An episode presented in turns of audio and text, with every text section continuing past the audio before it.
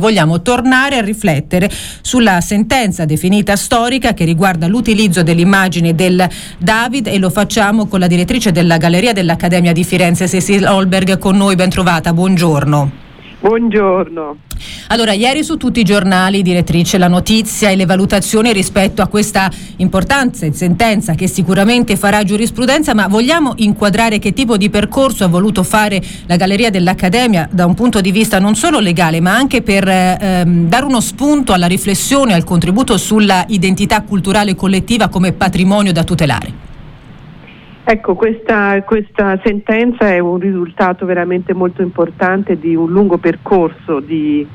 eh, sì, insomma da anni ci stiamo lavorando su queste cose, ci sono state anche già altre ordinanze e sentenze, però eh, questa ci, sem- ci, sembrava molto importante proprio per, un, ehm, per poter affermare il principio che esula poi dal singolo caso. E questo, questa sentenza, come lei dice giustamente, fece giurisprudenza perché ha determinato un danno non solo di carattere patrimoniale ma anche un danno di carattere di natura non patrimoniale e questo è assolutamente nuovo. È nuovo e devo dire che è stato bravissimo il Tribunale di Firenze che accolse la tesi eh, dalla, le tesi sostenute dall'Avvocatura distrettuale dello Stato di Firenze eh, che hanno proprio affermato che l'immagine dei beni culturali è espressione dell'identità culturale della nazione e della sua memoria storica. E questo è fantastico, cioè perché qui abbiamo proprio finalmente salvaguardato la dignità del bene culturale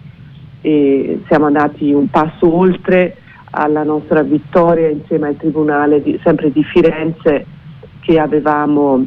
già potuto ehm, realizzare nel 2017, quindi siamo ancora all'avanguardia con la Galleria dell'Accademia di Firenze nel campo della tutela dei beni culturali. Ehm, dal, da ora in poi che tipo di spartiacque rappresenta ehm, appunto sull'uso dell'immagine del David? Eh, dicevamo non solo una considerazione, una limitazione sull'uso della riproduzione d'arte a fini commerciali, ma anche dal punto di vista dell'identità culturale, però mh, mm, eh, da un certo punto di vista anche nei messaggi che ci arrivavano ieri, perché naturalmente il dibattito si è animato anche sui nostri canali social, ehm, non, non si rischia poi di avere un protezionismo esagerato che addirittura possa limitare la veicolazione di un'immagine simbolo come quella del Davide di Michelangelo? No, assolutamente no, perché ovviamente per motivi di ricerca e per motivi scientifici si continua, eh, scientifici si continua eh, a, poter, a, poterla utilizzare. Que- noi stiamo parlando qui proprio a scopo di lucro, a scopo di lucro di aziende, di, di privati che eh, ovviamente non ne avevano mai avuto il diritto perché esiste il codice dei beni culturali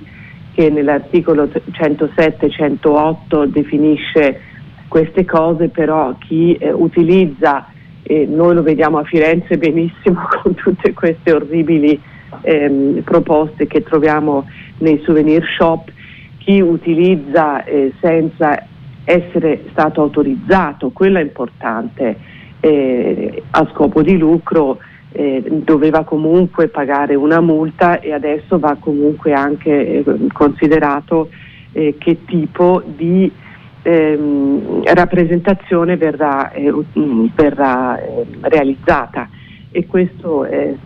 sarebbe sempre stato così ed è sempre stato giusto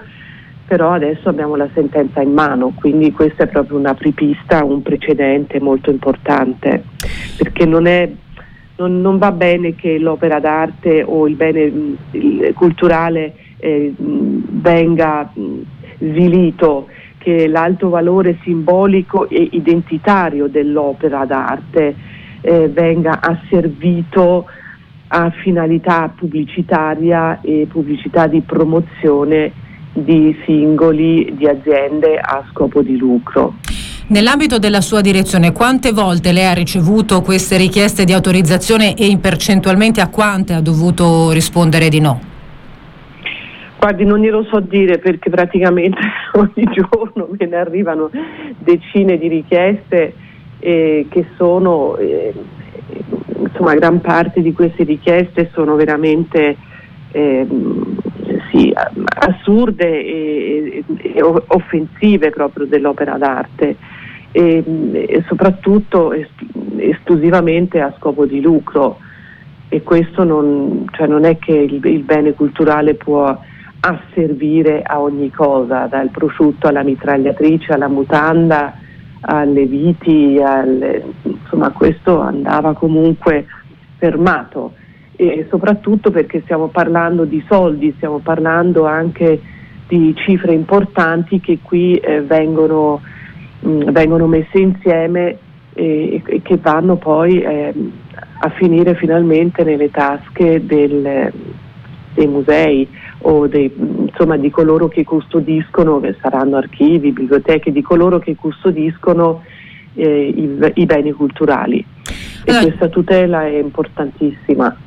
Ci scrivono al nostro numero WhatsApp, eh, ci chiedono di spiegare come funziona l'uso legittimo di un'immagine, di una statua, di un palazzo artistico, come contro- funzionano i controlli verso gli abusi. Ecco, partendo appunto dal, dal, caso del Davide, dicevamo ci deve essere una richiesta di autorizzazione rispetto al, all'ente, all'istituzione che, che, che, detiene la tutela di quel, di quel, palazzo, di quella statua, di quell'immagine eh, artistica. Esatto, ci, c'è una modulistica che si trova, eh, si trova ehm, e lì bisogna compilare e poi va valutato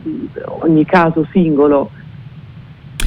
E poi arriva invece una domanda che secondo me è sorta a molti da ieri, insomma, quando è circolata la notizia, direttrice. Quando, quindi ora gli uffizi dovrebbero far causa alla ministra Santanchè per l'immagine deturpata della Venere riferimento a Open to Meraviglia, la campagna ministeriale asservita, dice il nostro ascoltatore, a finalità pubblicitarie. Lei cosa ne pensa?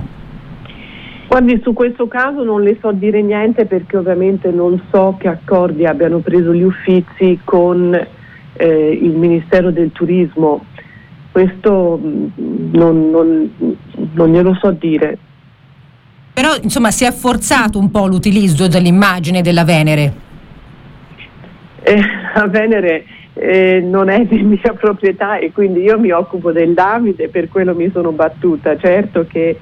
eh, quella, quella campagna è molto discutibile, ma penso che è stato già riportato tutto quanto ehm, sui vari giornali, sulle, sui tutto, vari canali, tutto è di più, tutto è di più. E, ehm, eh, invece immagino non possa intervenire neanche su questo, però ci scrivono, ma per la Gioconda il Louvre utilizza lo stesso eh, criterio? Eh, è sempre stato così se non sbaglio, va richiesta l'autorizzazione per uso commerciale e questa viene sottoposta a un vaglio da parte del detentore dei diritti. Sì, nel caso specifico che ha portato alla sentenza questo iter non era stato rispettato per l'appunto.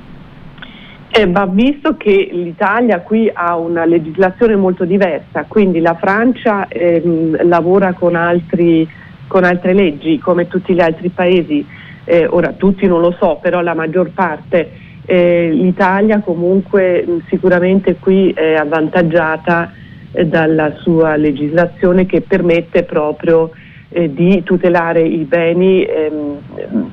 culturali come noi l'abbiamo fatto adesso e quindi io ovviamente ho cercato di utilizzare anche queste possibilità legali e insieme al Tribunale siamo riusciti Senta, eh, direttrice, un'ultima considerazione. Si parla appunto di una sentenza storica, è pronunciamento, la soddisfazione anche da, eh, per il pronunciamento da parte del eh, Ministro eh, della Cultura San Giuliano. Lei si aspetta che adesso insomma, a, questa, a questo spartiacque facciano seguito anche dei controlli adeguati? Ma sa, non è che io adesso posso andare in ogni pancarella e questo vale anche per gli altri, va visto come, come esercitare adesso nella, nella realtà eh, quanto, è stato, mh, mm, quanto, è stato, deciso dal, dal Tribunale. Comunque lo stiamo già facendo dal 2017, stiamo seguendo passo passo cause che, ehm, che insomma, abbiamo seguito tante cause e tante sono ancora in corso anche, solo che questo adesso ci faciliterà molto il, il, proseguimento di queste cause. Indubbiamente, indubbiamente come riferimento importante, traguardo raggiunto, grazie per la disponibilità Cecil Holberg, buona giornata e buon lavoro. Grazie, buona giornata a voi.